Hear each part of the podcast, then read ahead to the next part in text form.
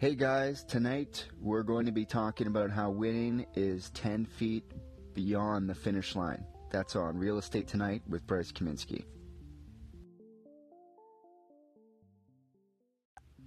So, first of all, I just want to welcome everybody to the show.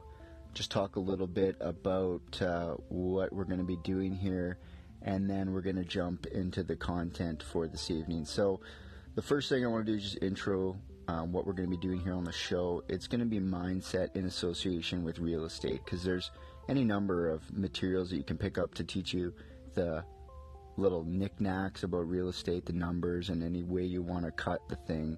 But what I want to talk about is the mindset that wraps up all the knowledge and you know the different things that it takes to win at those number games in real estate.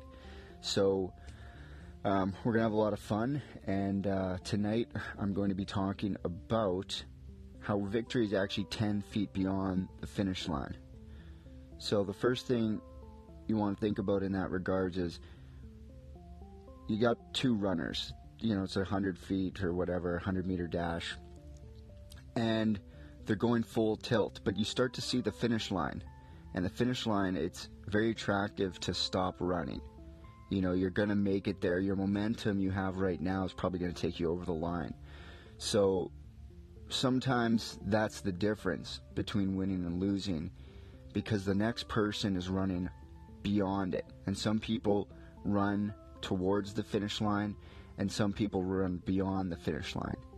And for a lot of the things that you want around you in your company, your power team, things like that, you want people that are going to do the last 10 feet. You know, they're going to run the extra 10 feet. The, the finish line is not the finish line.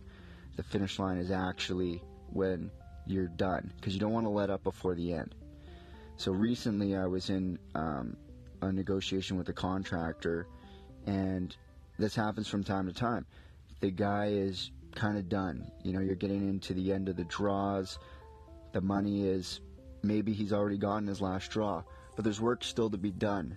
So the people that you want on your team are the ones that are going to do the next 10 feet because a lot of times that last bit is going to take a long time to drag. You almost have to push them over the line. So instead of surrounding yourself with people that you have to push over the line, you want to put people in your power team that are going beyond the line, that their goal is actually beyond the goal. So, the same with yourself. Like when you're working on something and you can give up, you know, you can probably coast to the end of this project and it'll fulfill itself. But finish strong, beat the second place person, and in every part of your life, if you're doing the extra 10 feet to win, that's what winning is.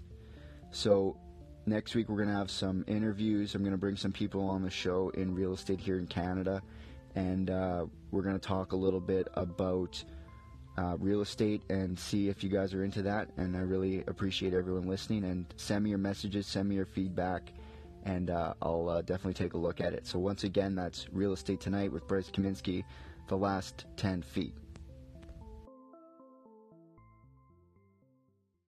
Hey everyone, I hope you enjoyed the uh, episode. Um, there's an ability here to subscribe, so if you like what you're hearing, definitely subscribe. I'm going to be trying to do this on a semi regular basis.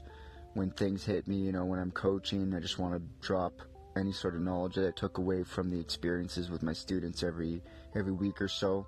So if you want uh, more information, more real estate knowledge, more mindset, subscribe, and I'll uh, talk to you guys later.